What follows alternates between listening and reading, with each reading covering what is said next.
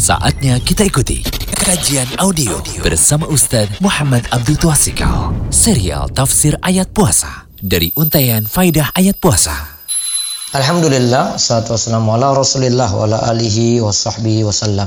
Kita masih pada ayat 187 dari surat Al-Baqarah. Uhilla lakum laylatas siyamir rafathu ila nisaikum هن لباس لكم وأنتم لباس لهن. علم الله أنكم كنتم تختانون أنفسكم فتاب عليكم وعفى عنكم. فالآن باشروهن وابتغوا ما كتب الله لكم.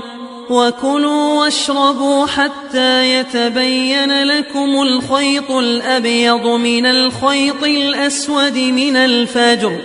ثم أتموا الصيام إلى الليل. ولا تباشروهن وأنتم عاكفون في المساجد. تلك حدود الله فلا تقربوها. كذلك يبين الله آياته للناس لعلهم يتقون Dihalalkan bagi kamu pada malam hari bulan puasa bercampur dengan istri-istrimu. Mereka adalah pakaian bagimu dan kamu pun adalah pakaian bagi mereka. Allah mengetahui bahwasanya kamu tidak dapat menahan nafsumu. Karena itu, Allah mengampuni kamu dan memberi maaf kepadamu.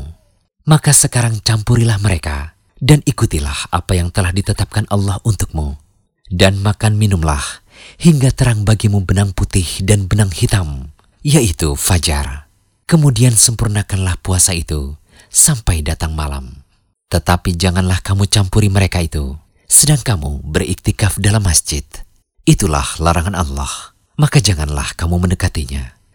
Demikianlah Allah menerangkan ayat-ayatnya kepada manusia supaya mereka bertakwa. Kalau kita lihat ayat tadi, ini menerangkan lagi tentang masalah pembatal puasa, yaitu pada ayat wakulu washrobu hatta yatabayyana lakumul khaytul abyadu minal khaytil aswadi minal fajr summa atimu siyama ilal lail jadi di dalam ayat ini diterangkan tentang kalau sebelumnya ya sebelumnya itu hubungan intim di malam hari itu masih dibolehkan Ditambah lagi dengan makan dan minum hingga terbit fajar. Sebelumnya itu gelap malam. Lalu diperintahkan untuk menyempurnakan puasa hingga malam hari.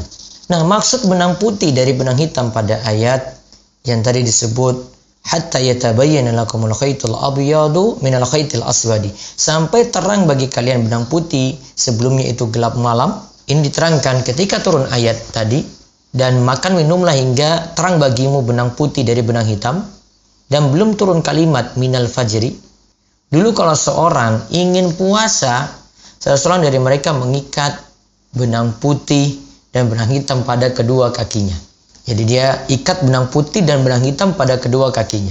Ia terus makan sampai terang padanya dengan melihat pada kedua benang tadi. Jadi dia perhatikan benang terus. Lantas Allah turunkan setelah itu minal fajri. Yang dimaksudkan adalah terbit fajar subuh. Akhirnya mereka baru memahami yang dimaksud ayat adalah datangnya siang yang sebelumnya itu gelap malam. Di sini diriwayatkan oleh Imam Bukhari dan Muslim dan juga dari Adi bin Hatib ia ceritakan Ketika turun ayat hingga terang bagimu benang putih dari benang hitam, aku lantas menopang pada tali hitam dan tali putih. Aku menjadikannya di bawah bantalku. Aku terus memandangnya pada malam hari, namun benang tersebut tidak nampak-nampak. Dia pandang terus, dia pandang secara fisik yaitu benang. Pagi hari aku menghadap Rasulullah Sallallahu Alaihi Wasallam. Aku ceritakan yang ku alami pada beliau. Lantas beliau bersabda yang dimaksud ayat adalah gelap malam dan terangnya siang. Maka faedah yang bisa kita ambil dari ayat ini kita disunahkan untuk makan sahur. Dan dengan makan sahur itu akan lebih menguatkan kita dalam berpuasa. Juga dalam makan sahur terdapat keberkahan. Tujuan makan sahur juga adalah untuk menyelisih ahli kitab. Begitu pula makan sahur semakin menguatkan untuk sholat subuh. Allah dan malaikatnya pun berselawat pada orang-orang yang makan sahur. Sebagaimana disebutkan dalam hadis, As-suhur akluhu barakatun. fala tad'uhu walau ayyajra'a ahadukum jar'atan min ma'in fa innallaha wa malaikatahu yusholluna 'alal mutasahhirin. Makan sahurlah karena makan sahur itu adalah makan penuh berkah. Janganlah kalian meninggalkannya walau dengan seteguk air karena Allah dan malaikatnya berselawat kepada orang yang makan sahur. Terus faedah yang lainnya lagi dari ayat ini, siapa yang melakukan hubungan intim sebelum fajar subuh lantas akan terbit fajar subuh dan ia melepaskannya segera sehingga ia masuk puasa dalam keadaan junub, puasanya tetap sah. Ya, puasanya tetap sah. Walau mandi nanti setelah azan subuh. Dari Ummul Mukminin Aisyah radhiyallahu anha ia katakan, Aku bersaksi bahwasanya Rasulullah Shallallahu alaihi wasallam pernah masuk subuh dalam keadaan junub karena jima, bukan karena mimpi basah. Kemudian beliau tetap berpuasa. Kami juga menemui Ummu Salamah, ia juga mengatakan semisal itu.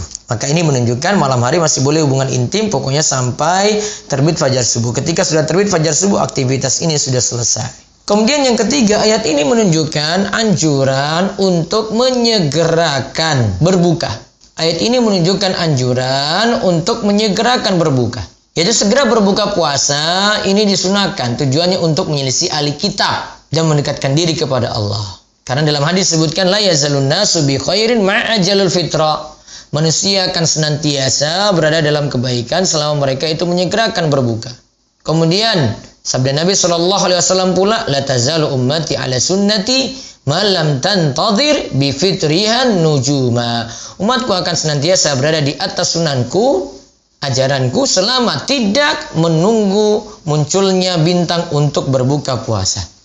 Lantas keempat, puasa wisol itu hanya khusus untuk Nabi Shallallahu Alaihi Wasallam karena Allah yang memberi beliau makan dan minum. Yang lebih baik untuk umat Islam adalah ketika tiba waktu berbuka, langsung berbuka puasa, tidak lakukan puasa wisol. Puasa wisol itu maksudnya tidak berbuka lanjut langsung sahur tidak lagi lanjut langsung puasa pada hari berikutnya. Dari Abu Sa'id Al-Khudri, ia mendengar Rasulullah Shallallahu alaihi wasallam bersabda, "La tuwasilu fa ayyukum idza arada ayyusila falyuwasil hatta sahar." Qalu fa innaka tuwasilu ya Rasulullah. Qal inni lastu ka hayatikum inni abituli mut'imun yut'imuni wasakin yasqini.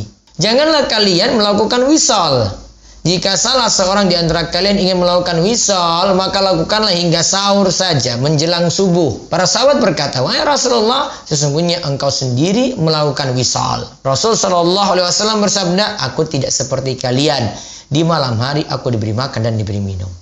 Nah, di sini menunjukkan puasa wisol, lanjut lagi puasa keesokan harinya hanya kekhususan Nabi Shallallahu Alaihi Wasallam yang boleh bagi kita adalah cuma wisolnya sampai sahur, sahur makan lagi. Namun tetap yang lebih baik ketika waktu berbuka puasa kita berbuka puasa. Wallahu a'lam bishawab. Baru saja kita ikuti kajian audio bersama Ustadz Muhammad Abdul Tuasikal.